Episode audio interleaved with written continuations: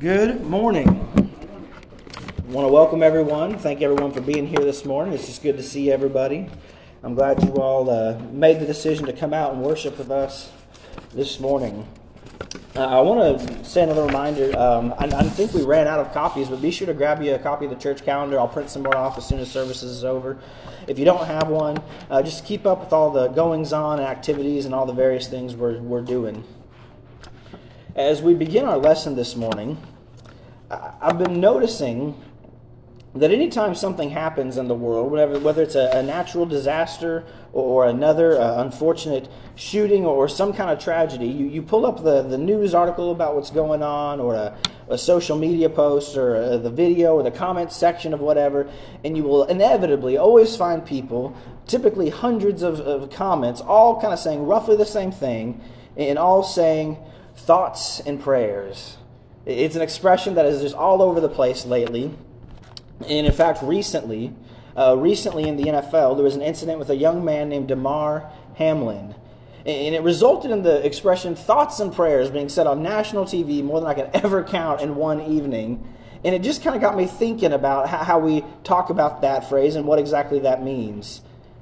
And on one hand, we look at that and I think, well, you know, it's wonderful it's amazing that so many people feel so uh, free to, to speak about their faith or to speak about prayer, at least on such a, a public setting and such a national spotlight. And I do think there are some people who, who mean what they're saying, don't get me wrong. But my fear is, I think what happens most of the time in situations like that when we find ourselves dealing with tragedy, especially when it's dealing with somebody who's right in front of us and we don't know what to say, and we've been told or we've heard that these words are supposed to bring some kind of comfort to people, so we tell them, Oh, I'll pray for you. Or we tell them, Oh, you know, our thoughts and our prayers are with their family. But there's actually not really ever any prayer. There's no follow up, there's no list they're being added to. There's no actual communication between uh, the person on, and God on behalf of this individual who's been hurt. And what we figured out is these words just sort of fill the air. They, they sound comforting. And so what we say is, you know, oh, I'm, I'm praying for you. But what we're really saying is, mm, that's real bad. I'm sorry. And I almost wonder if the prevalence of this just expression, thoughts and prayers, has actually led us to watering down the actual idea of thoughtful prayer. I mentioned that, uh, that incident in the NFL with the young man named Damar Hamlin. As I was watching the coverage of that event, there was one gentleman, uh, his name is Dan Orlovsky, and in the middle of his, his segment on the NFL network, appropriate that I'm talking about this today, I guess, I haven't really thought about that, but uh, on live TV, the other guy at the desk that he's sitting with had tossed out the expression, you know, our thoughts and prayers are with his family. And what Dan said is he said, you know what? Maybe this isn't the right thing to do. It's on my heart. And so I want to pray for that man right now. I'm going to do it out loud. I'm going to close my eyes. I'm going to bow my head. And I'm just going to pray for him. And he did and I, I, initially wanted to show that video this morning. I just didn't quite get the technology set up for it. But if you've seen the video I'm talking about, you will get goosebumps watching this man stop down in the middle of, like I said, it's either ESPN, NFL Network, one of those the big box TV kind of channels. And for about 30, 40 seconds, he prays. Exactly as he says, out loud, head down, eyes closed. And I'll tell you that 40 seconds will give you chills like nobody saying the expression thoughts and prayers ever has. And so this morning, as we think about just this expression and all the things going on, I want to remind us of the actual power that is in prayer. Because I think in our desire to give people sort of a quick comfort or to just try to, in our desire to solve their problem, I think we skip out on the actual meaning behind prayer, on the actual connection we're supposed to have with an almighty and all powerful God. And so, as we spend another week studying ministry and what ministry looks like, I want to discuss the power we have in our prayer. So, if you have your Bibles this morning, turn to Mark chapter 9. Mark chapter 9. Our, our lesson this morning is going to center on uh, one story from the Gospels, from Jesus' ministry And just to catch us up on where we're at in Mark 9, Jesus has really hit the full swing of his ministry. He's already been baptized in the River Jordan by John the Baptist. He's, he's spoken in the synagogues many times. He's fed the, the 5,000 or the 4,000. He's performed a number of healings. He's given several great sermons. He's spoken actually already of his death and of his resurrection that is to come. And in chapter 9, we have another scene where Jesus speaks again of some things that are going to take place. And again, the disciples, they, they still have not quite understood what's going on. And in Mark chapter 9, in the, section we're going to look at in verse 14, Jesus has just come down from his, his miraculous transfiguration up on the mountaintop. In Mark's account of Jesus' ministry, his gospel is known for his usage of this word immediately. If you have the King James, you see it straight away. That when he was baptized, coming out of the water, the heavens opened, and straight away the Spirit descended upon him or the sons of, of Zebedee, James and John, were tending their nets, and immediately Jesus called them. And so we tend to think of Mark's account of the gospel as a, as a gospel of action, of movement, of urgency. They're, they're always quickly going from one place to the next. The people are healed, and then they're over here, and he's speaking over here, and then he needs to run over here, and it's just always movement. And so we tend to think of gospel, Mark's gospel is a gospel of urgency, and we have a, a similar feeling here in verse 15 because it begins, and immediately. So, Jesus, when Mark chapter 9 begins, before the section we're going to look at, at the beginning of Mark chapter 9, Jesus takes Peter and James and John, the inner circle, the, the one that Paul would later call the pillars of the church that we mentioned in, our, in the letter to Galatians. They go up to the mountain with Jesus, and he is transfigured before him which means the fullness of God was revealed in him. He, his clothes became radiantly white, his face shone as if like the sun. And he reveals himself as the Son of God. He, he calls himself by this name, the Son of Man, that is used in the prophets of the Old Testament. He's calling himself the Messiah, the anointed of whom all the prophets speak. And in verse 14, Jesus and James and Peter and John are on their way back down the mountain immediately after this event. And when they come down from the mountain, they see a, a, great crowd has converged at the foot of the mountain on those who have left behind. And so we'll see in verse 15 our story begins. And immediately all the crowd, when they saw him, were greatly amazed and ran up to him and greeted him. And he asked them, What are you arguing about with them? And someone from the crowd answered him, Teacher, I brought my son to you, for he has a spirit that makes him mute. And whenever it seizes him, it throws him down, and he foams and grinds his teeth and becomes rigid. So I asked your disciples to cast it out, and they were not able. So, see, when Jesus was up on the mountain with the inner circle, the ones that we might call pillars, the nine, if there are nine already, were, were left down to sort of hold court to, to sort of deal with the crowds and sort of fend them off while Jesus was speaking. Because, as is the case everywhere Jesus goes at this point in his ministry, there's a great crowd with him. He has a great many people who follow him, who tend to him, who, who want to see what's going on all the time. And so, inevitably, whenever this great crowd gathers, there are people who are bringing their sick, who are bringing their leprous, who are bringing the paralyzed or their blind and, and, broken loved ones with just this hope that if they bring them to Jesus, Jesus can heal them. And today, we live in somewhat of a miraculous age, uh, not in the biblical sense of the word, but in the terms of our technology and the advancement of our medicine. If someone is afflicted with lesions or leprosy, they can hope for treatment. Somebody who's paralyzed from the waist down can, at the very minimum, be in a wheelchair or some kind of mobility to still be able to leave their house, to be able to get out, to sort of at least do the basic things in their life. And actually, if you can believe this, we're getting very close to when, if someone is afflicted with certain kinds of blindness, to actually restore their sight. It's pretty amazing. But in the time of Mark, none of these things were true.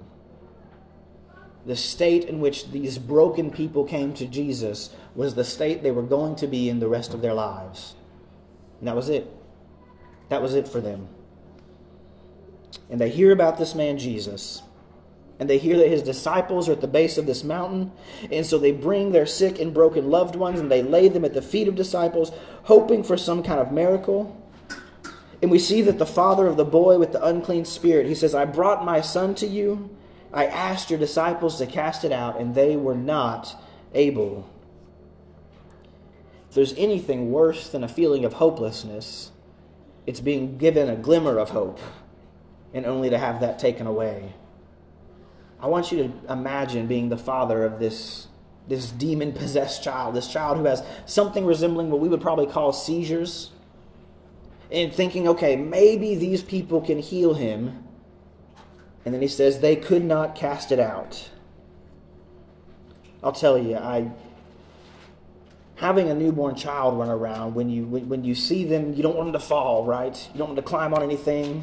Suddenly you're remembering that all of your bleach and 409 and Windex is all in the worst places in the house it could possibly be. And I was talking to a woman who's probably about my mom's age a while ago, and she was she was telling me about this this serious affliction that had happened to her son. And when I saw the emotion in her eyes, I realized that the fears that I have for my son are never going to go away. They're not. They're going to be replaced by bigger fears. They're going to be replaced by other things because he's going to learn how to drive. He's going to get out of the house. He's going to go off on his own. And then you're like, well, I want him to be happy or I want him to be safe. I want him to find the partner that makes them make the best person they can be. I want them to achieve all their goals and dreams in life. And and I realize that these fears and these concerns and these worries that I have for like my 14 month old son are actually never going to go away. They're just going to be replaced by bigger and scarier fears. And so I think about this father of this boy who brings his son hoping hoping that his son's pain can be taken away. Look at verse 19. And he answered them, Jesus, he said, O faithless generation, how long am I to be with you? How long am I to bear with you? Bring him to me. And they brought the boy to him, and when the Spirit saw him, immediately it convulsed the boy. And he fell on the ground and rolled about, foaming at the mouth. And Jesus asked his father, How long has this been happening to him? And he said, From childhood. And it has often cast him into fire and into water to destroy him.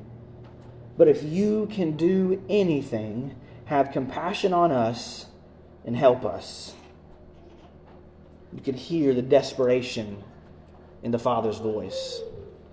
And I'm going to tell you something if you're a teenager or you're in high school that you're probably not going to like because you probably heard it about a thousand times already, but this is one of those things that you'll just understand when you're older. That you'll really understand when you have kids of your own. Because I'll tell you, one day you'll grow up You'll fall in love, you might get married, and you'll think, I love this person more than I could ever love any human in my entire life. And I'm serious. If you had asked me on my wedding day how much I love my wife, I would have told you 10 out of 10. No question. But when you have a child, it's like unlocking 11 through 19. Because you, you love this. It, the, my prevailing thought over and over every time I hold my son is I'm like, man, I did not love my parents enough. It's not because I treated my parents poorly. It's just that I realize the, the care a parent has for their child. And so when you read this text, and if you don't have children of your own, I'm just going to tell you this is one of those things that you'll you'll read it and you'll think you'll understand, but you will certainly understand fully at a later time. But notice the desperation in the father's voice when he says, If you can do anything, have compassion on us and help us. And of course, Jesus' response in verse 23 And Jesus said to him, If you can, all things are possible for one who believes. Immediately the father of the child cried out and said, I believe, help my unbelief.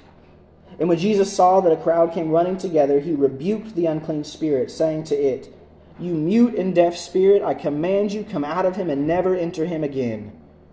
And after crying out and convulsing him terribly, it came out, and the boy was like a corpse, so that most of them said, He is dead. But Jesus took him by the hand and lifted him up, and he arose. Jesus heals this man's son. He brings joy to the Father. He brings he fixes at least this one broken person who had come to him that day. And when we read the Gospels, especially, breaking down the text, interpreting it, and understanding it correctly are just such a big part of like trying to make application of Scripture to your life and figure out, okay, what does this mean to me? What does this say to me? And when you read the gospel specifically, you're, you're constantly asking two questions. And one is, what does this little story tell us about Jesus? What is Mark trying to tell us about Jesus by him healing this boy? What is, what is he trying to tell us about Jesus when he was transfigured on the mountain? What, what is he saying when Jesus feeds 5,000 people with two loaves and two fish? Those numbers are wrong. Sorry, I can't remember. But you also have to ask when you, when you, when you break it down into the chapters and these little stories, how does, how does this fit into everything he's telling me about Jesus? Because, of course, Mark didn't just write chapter 9, but he wrote a whole narrative over how the Savior of the world died on the cross and rose again. And a lot of times when you're looking, when you break it down into chapters and you look at these little sections, a lot of times how a story ends will tell you exactly what the author wants you to get. When you look at how the story ends, a lot of times the meaning, just like almost a fable, and I don't want to moralize the story overly, but almost like a fable, when you get towards the end, the, the twist ending or the climax of the story will really tell you a lot about how you're to understand what's going on in the passage. And what's interesting is there's many, many stories in the Gospel of Mark, several of which have already happened by the time we get to chapter 9, that tell us of Jesus' power to heal. He heals paralyzed men. He heals blind men. He heals broken people. They, they're to convince us of Jesus' ability to, to command the wind and calm the storms and fix the individual problems of people to multiply the fishes and the loaves. And, and, and, the purpose of those stories is to tell us about just the complete power and authority over all things on the earth that Jesus has. But this story, this story in Mark, from verse 14 about to verse 29, is a powerful, heart wrenching story about Jesus healing a boy who was possessed by an unclean spirit. But you'll notice something that this story actually doesn't end when the boy is healed. Because this story isn't actually about the healing. Look at verse 28. When he had entered the house, his disciples asked him privately, Why could we not cast it out? And he said to them, This kind cannot be driven out by anything but prayer. It is a story of a healing but what it's really telling us is the power of prayer. The power of getting on our knees and talking to a God who is creator and master of the entire universe and saying, Please, I believe, help my unbelief. I'm blind and I want to see. I'm possessed by this, this spirit that's unclean, and I want you to make my spirit clean. It's a story about the power of prayer. There's a few different groups of people here in Mark 9. There's the crowd, the afflicted crowd, the, the huddled masses who followed Jesus everywhere, who, who followed him up and pushed him up to the edge of the sea that he had to jump into a boat just to get away from him. The ones who flocked to him every time he enters Jerusalem, who would huddle around him just for the chance to touch his garment, just in the hope that if I just if I just can lay a hand on Jesus, maybe my, my problems and my afflictions will be healed. And I want you, when, we read about those crowds, I want you to think about all of the people that you know in the world that are suffering. The families that are grieving the loss of loved ones. The, the families that are wrestling with deeply divisive and troublesome family dynamics and issues. Who are gripped with, with things that afflict them. Those people who are looking for just some kind of understanding and some kind of meaning in what is a bleak and confusing world to them. I want you to think about the people who are lost and see no way out. And I want you to ask how many of those people who are suffering do not know Christ? Do not know a God who is in heaven and, or, or do not believe in his ability to help. James 5:15 tells us the prayer of faith will save the sick and the Lord will raise him up. If he has had committed sins he will be forgiven. Confess your trespasses to one another and pray for one another that you may be healed. And of course, verse 16 the effective, fervent prayer of a righteous man avails much. To that lost and wandering crowd, Jesus' message is I can heal you. Jesus' message is that if you seek me, I can heal you. He says in Matthew 11 28, Come to me, all you who are weary, and I will give you rest. 20th century poet Robbie Van Winkle paraphrases this as If you got a problem, yo, I'll solve it. Robbie Van Winkle, also known as Vanilla Ice. But Jesus, in, in Mark 9, Jesus' message to those suffering, afflicted crowds is that in prayer there is healing. In prayer, you when you make supplication to God, you can at least have the hope that you will be healed. But there's a lesson for the disciples as well. Not those who went up on the mountain, the inner circle, but the disciples who stayed back. The ones who at the beginning of the chapter that, that, that Jesus says, you, you faithless generation.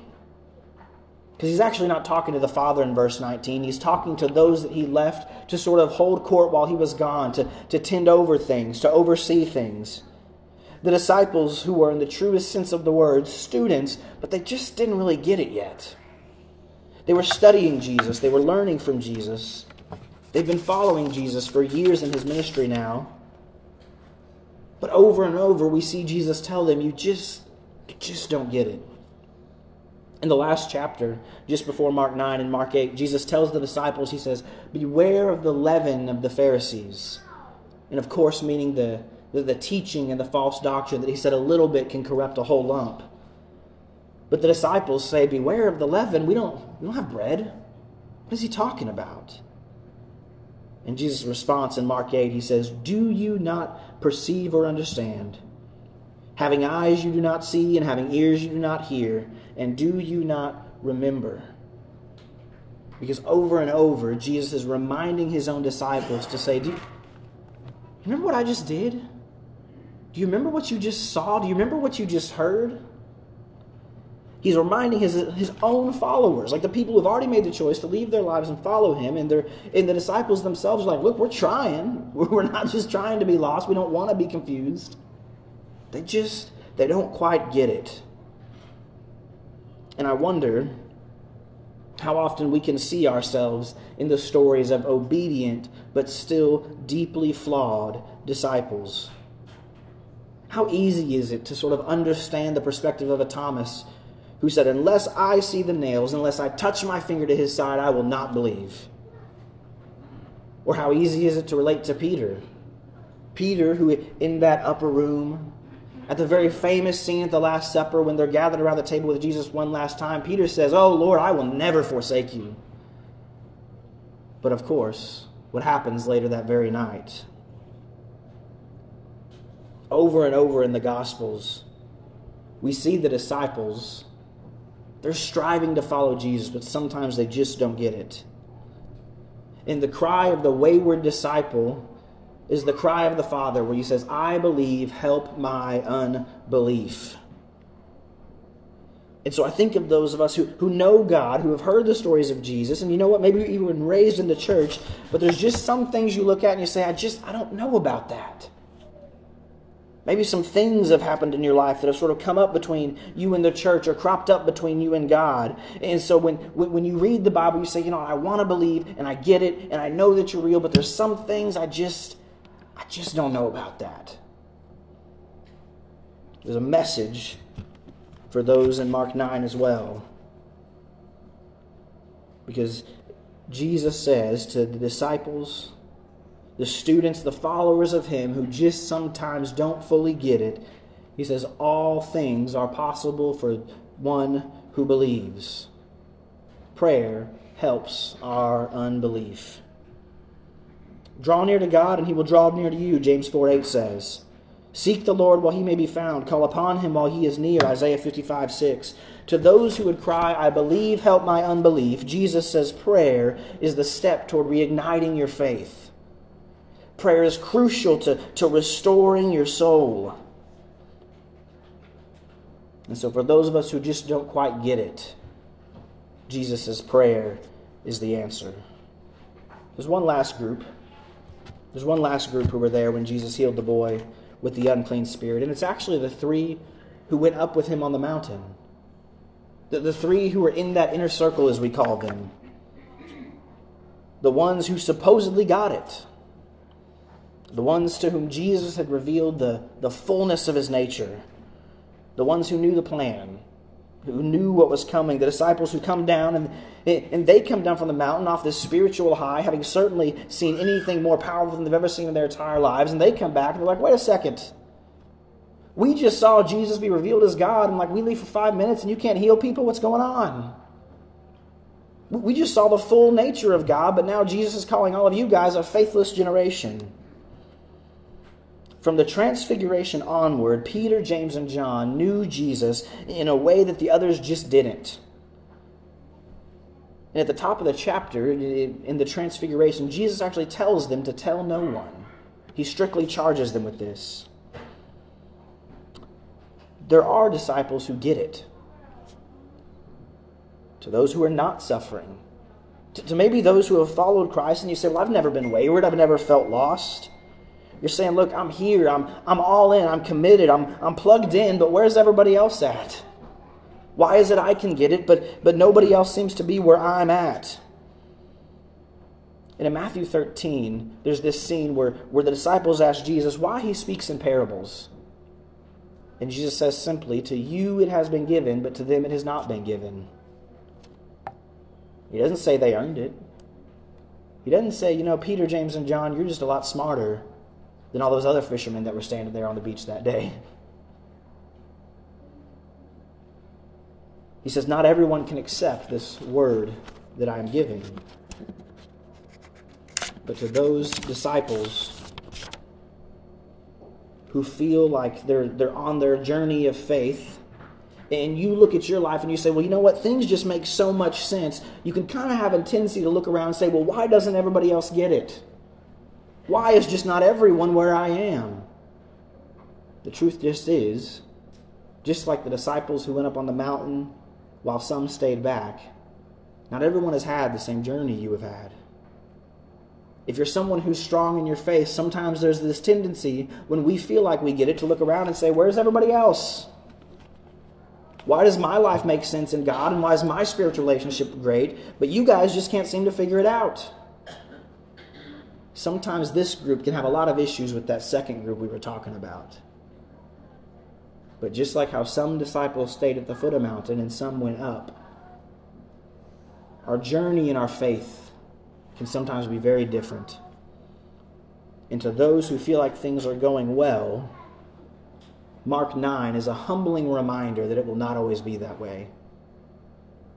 And that if we're honest with ourselves, it probably hasn't always been that way. Jesus tells, shows the disciples. There's a very humbling experience when you come before the throne of God and you pray for Him to do something that you can't.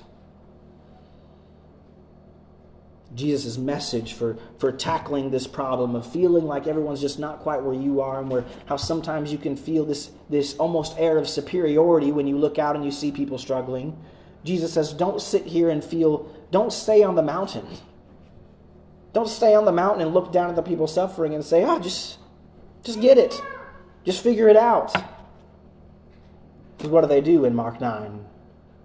They have their experience, they have their revelation, but they come down from the mountain. Why? Because Jesus' ministry of healing is for all. He said, You can't just stay up here on the mountain and, and live in this nice little spiritual high. Like, church camp is over, go home. Take what I have shown you and go back to your life and do something with it. And so I think sometimes when we talk about those who have wandered, those who have, have strayed in their faith, we sometimes we see the story like the older brother and the prodigal son. We see people running home and we kind of give them the side eye. Kind of say, why? Why do they get the fatted calf? Why do they get the gold ring? Jesus reminds us in this section of Mark 9 that in prayer, there is humility. Because when you talk to God, suddenly that mountaintop is not as high as it was when you were looking down at the people who were the faithless generation below. You might be up on the mountain with God, but when you're talking to God, God reminds you who is the disciple and who is God. When you look out when you look out and you, you tell people that, you know, I get it in my faith, but some people just don't, and you say, well, what can I do for those who just don't get it? He tells us that problems of that kind cannot be driven out by anything but prayer. In prayer, there is healing for those who are afflicted. There's a renewed sense of strength for those disciples and students of Jesus who have just become lost. But there's humility for those who get it, and there's a reminder to help. There's a reminder to pray for those who might not be where you are, to pray for those who are suffering, to, to pray for all of those who need their strength renewed. As we close our lesson this morning, the invitation is for those like the young boy in Mark 9 who are looking for healing for the crowd who is gathered looking for just some kind of sign from God. If you have need of repentance, if you have need of baptism, if you are looking for salvation, won't you come while we stand and while we sing? Gentle voice of Jesus, tender